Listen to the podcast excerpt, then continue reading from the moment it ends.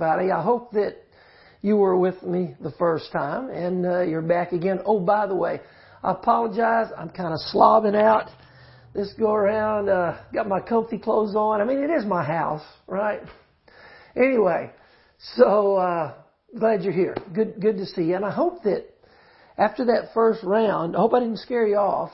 Uh, I, I just, I think, I think this stuff is important for us to at least consider as we get to know Jesus. Hopefully, hopefully better than we've ever known Him before. All right.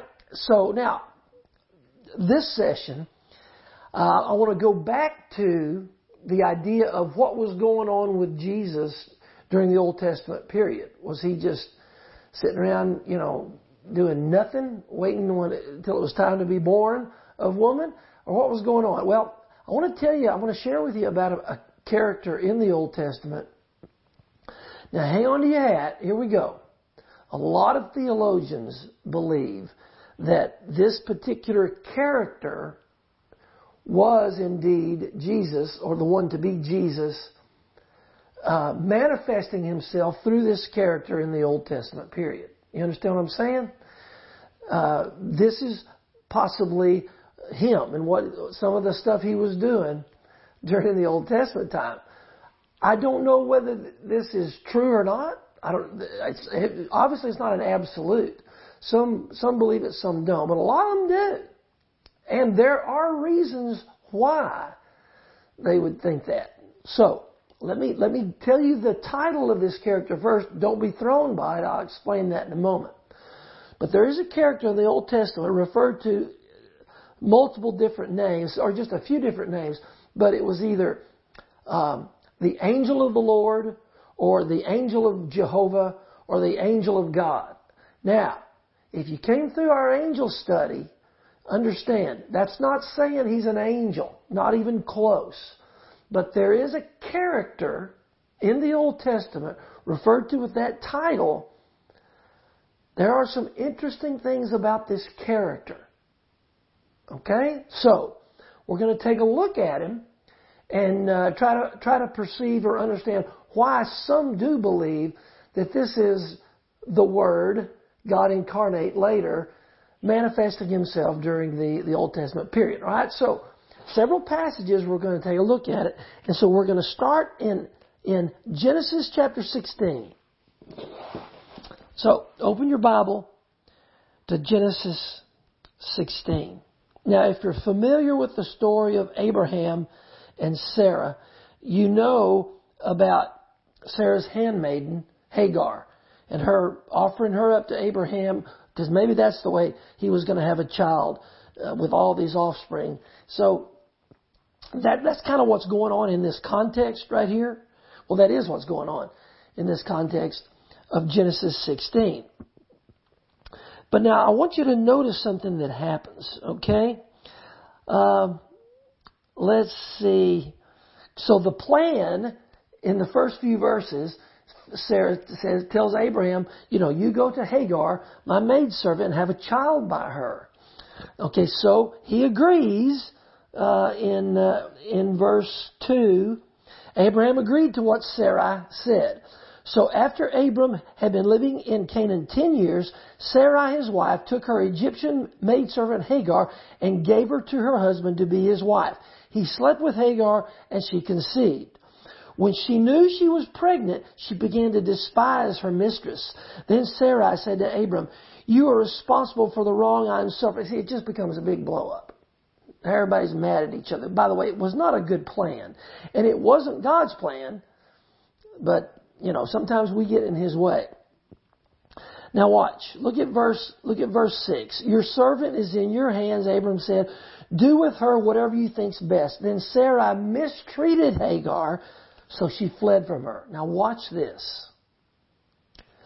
The angel of the Lord found Hagar near a spring in the desert. It was the spring that is beside the road to Shur. And he said, this is the angel of the Lord.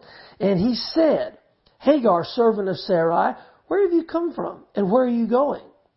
I'm running away from my mistress, Sarai. She answered.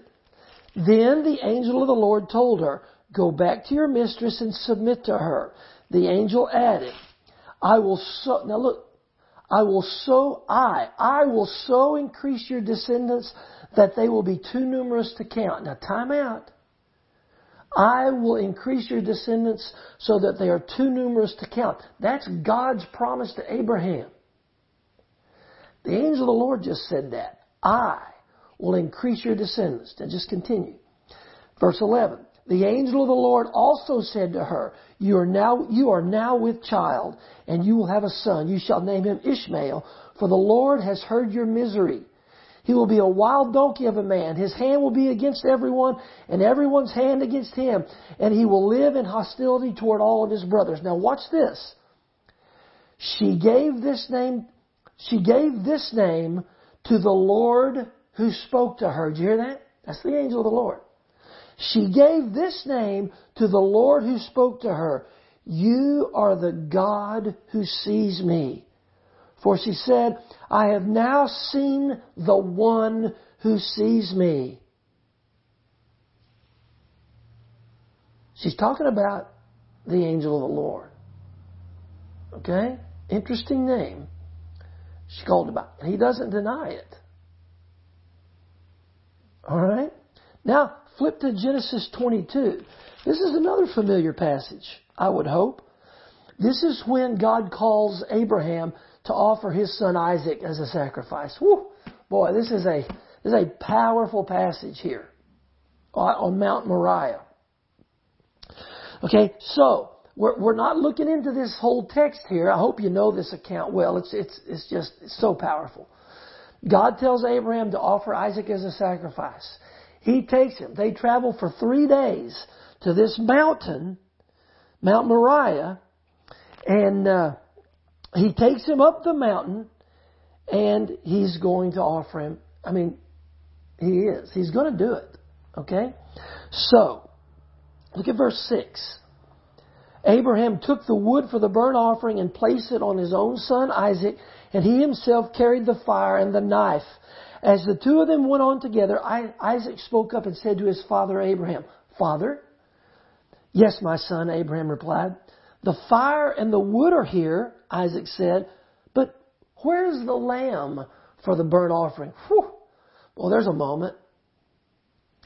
Abraham answered, ready for this? God himself will provide the lamb for the burnt offering, my son. And the two of them went on together. God Himself will provide. Verse 9. When they reached the place God had told him about, Abraham built an altar there and arranged the wood on it. He bound his son Isaac and laid him on the altar on top of the wood. Then he reached out his hand and took the knife to slay his son. But, but the angel of the Lord called out to him from heaven, Abraham, Abraham, here I am, he said. Do not lay a hand on the boy. Who's, who's this speaking? This is the angel of the Lord. Do not lay a hand on the boy, he said. Do not do anything to him. Now I know that you fear God because you have not withheld from me your son, your only son. Did, did you hear that? Now I know that you fear God because you have not withheld from me your son, your only son. Now that's interesting. Look again at verse 13. The angel of the Lord called to Abraham from heaven a second time and said, I swear by myself, declares the Lord, that because you have done this and have not withheld your son, your only son, I will surely bless you and make your descendants as numerous as the stars in the sky and as the sand of the seashore. There's the promises of God. And the angel of the Lord is making those promises in the first person. Okay?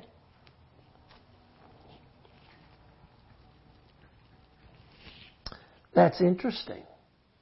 Okay, we're not done. Ouch. Got a shoulder problem. We're not done. Turn to Exodus chapter 3. Another familiar account. This is Moses in the burning bush. We're, we're hitting some classics this evening. Okay? Moses in the burning bush. I'm sure most, if not all, are familiar with this account. If you're not, wow. Well, just hang on to your hat. Okay? Verse 1, Exodus chapter 3.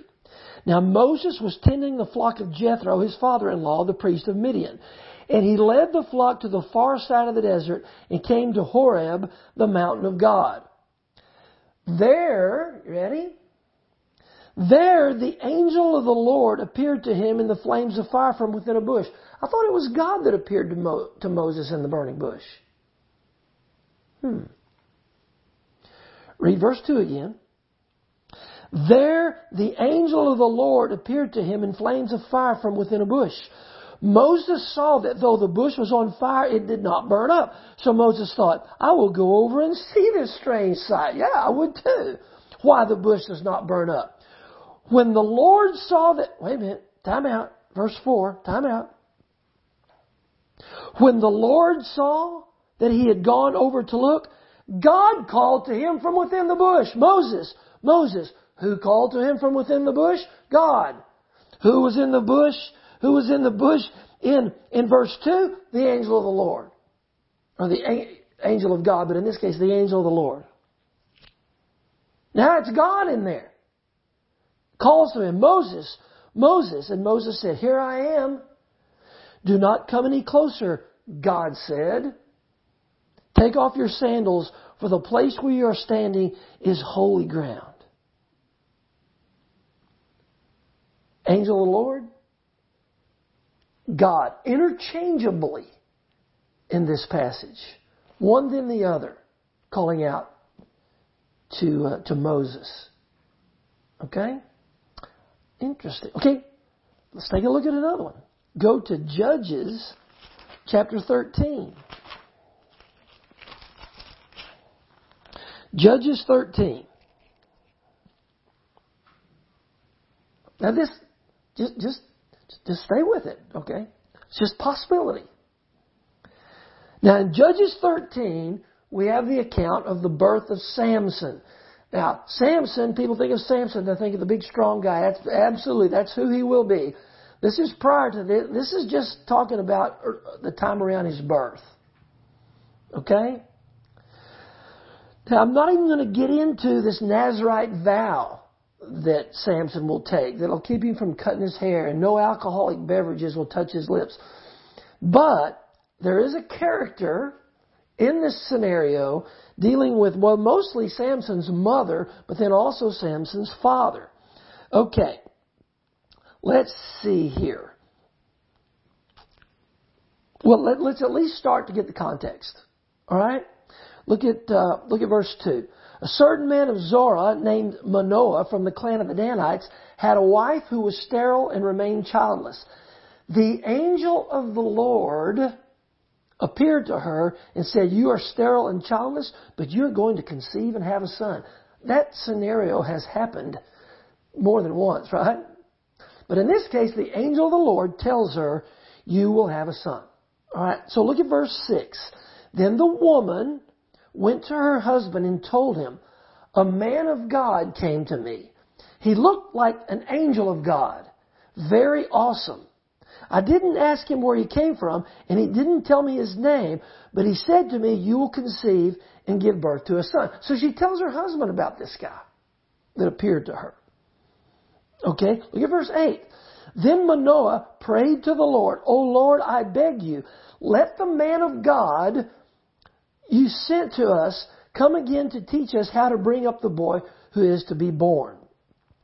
God heard Manoah, and the angel of God came again to the woman while she was out in the field, but her husband Manoah was not with her. The woman hurried to tell her husband, He's here, the man who appeared to me the other day. Manoah got up and followed his wife. When he came to the man, he said, Are you the one who talked to my wife? I am, he said. So Manoah asked him, When your words are fulfilled, what is to be the rule for the boy's life and work? The angel of the Lord answered. So this is the angel of the Lord, however they perceive him.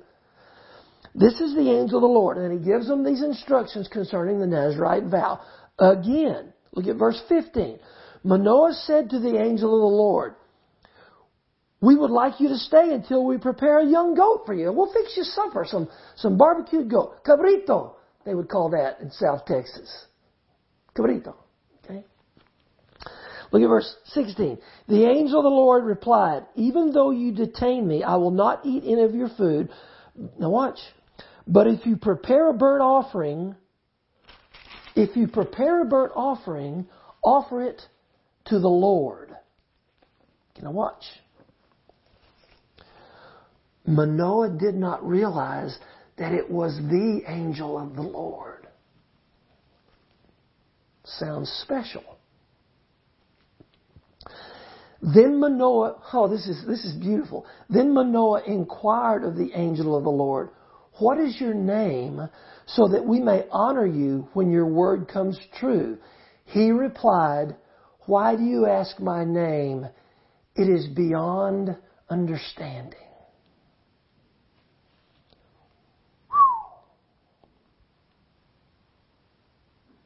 Verse 19. Then Manoah took a young goat together with the grain offering and, now watch, sacrificed it on a rock to the Lord. And the Lord did an amazing thing while Manoah and his wife watched. That's the angel of the Lord. Now it says, and the Lord did an amazing thing while Manoah and his wife watched. As the flame blazed up from the altar toward heaven, the angel of the Lord, see, interchangeable. The angel of the Lord ascended in the flame. Seeing this, Manoah and his wife fell with their faces to the ground. When the angel of the Lord did not show himself again to Manoah and his wife, Manoah realized that it was the angel of the Lord. We are doomed to die, he said to his wife. We have seen God.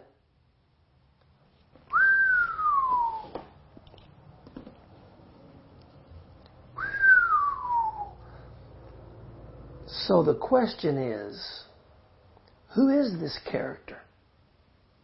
This character called the angel of the Lord that makes the promises of God to his children, whose title, angel of the Lord, Lord, is flipped back and forth, interchangeable, was who Manoah and his wife offered this sacrifice to and when they realized who it was, fearful, they fall to their faces. We're going to, we are doomed to die, for we have seen God. All right? This is an interesting character. Okay, so as he makes these promises of God, as he makes, as these sacrifices are made to him as God, he doesn't refute that. If you'll remember from the angel study, you may not have been with us for that. Angels never would accept worship from man. Oh no, shut it down. No, no, you don't worship us. We're, we're just angels. Not this character. Sacrifices offered to him. Okay?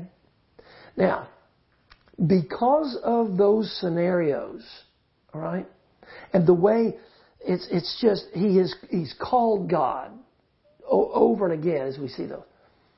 There are those who believe this must be the Word. This must be the one who would be Jesus after born of Mary. This must be Him prior to His incarnation. And here's what I've heard Him say. If not, we've got four members of the Godhead. Ain't nobody going there. That's not true. Okay? So, maybe. Right? I'm not telling you this as an absolute by any means. You, you don't have to accept that that's true. But I tell you this much, it is really interesting to consider. And, and it'll, you know, it'll keep you for one of these days you'll be at church somewhere or in a Bible study somewhere and somebody will say, what is up with this character, the angel of the Lord in the Old Testament? And you won't be thrown by it you'll be able to respond, oh, oh, as the, as to the possibility as to whether or not this is Jesus and the Old Testament period, yeah, that's interesting. You know, we don't know. But, I mean, at least you'll be aware of it. And, and come on. It is pretty interesting to consider, all right? So there you go. Now, now, let's continue.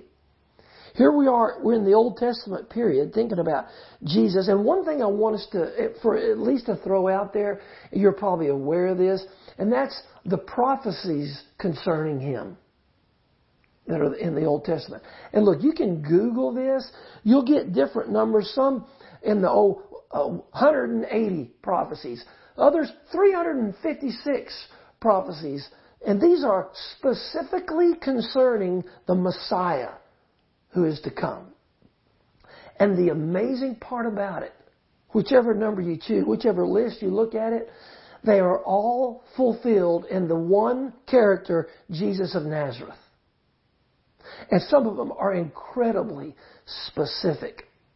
And the, the mathematical probabilities of this are astronomical. As a matter of fact, if you look, you look at it math, uh, I'm not a math person, but if you look at it from a probability perspective, one character, okay, one character fulfilling 10, just 10 specific prophecies from, from this many hundreds, possibly a couple of thousand years prior, fulfilling those later, just, just fulfilling 10, the, the numbers are astronomical even there. And you've got tons more than that. So, one of the great uh, witnesses for the truth of who Jesus Christ is are the prophecies made concerning him and those prophecies fulfilled. Now, see, when I was a young fellow, I, I, didn't give a lot of credibility to prophecy in this particular context. That just shows my ignorance. But here's what I thought. Oh, now wait a minute. That's really not that credible. I mean, it's all in this book, right? I can start over here at the beginning and say, this is going to happen. And this is going to happen. And then when I get over here, at the end I go, it happened. It happened just like it said it would. And I thought, well, that's bogus. I mean, anybody can write a book like that and, and make it appear that those things happen. Of course, that was total ignorance on my part. Y'all, what we so casually call the Bible is a collection of documents written, you ready, over a period of over 1500 years by over, by, well, by at least 40 different authors, inspired by God, but 40 different authors and they had no connection with each other. They didn't get their heads together and think, by the way, first off, years, 1500 years between some of them, and say, oh, okay, you say that, well, I'll confirm. No, no, no, no. This was not compiled till much later. So, so the idea of prophecy made years and years before, and then coming true years and years later is a huge testament to the truth of who Jesus of Nazareth is. Jesus the Christ, the Messiah. Okay? So prophecy is a big deal for us today. And again, you can Google those. I encourage you to do that. It's really interesting to see just how specific some of them will get and how Jesus fulfilled them to a T. Okay? Now, okay, I'm, I'm, I'm, let me check the time because I think this says I'm just about up here. And I don't, yeah, yeah, yeah, yeah, less than a minute. Okay. So, that'll do us for this session. All right. And, uh, come on back. We got great stuff coming. And I hope, I hope that there's, you're, you're gaining some things you may not have considered before that are the goal, remember, is to get to know Jesus more and more along the way. So some of this stuff I, I hope will help us. So until next time, uh, have a great, have a great evening.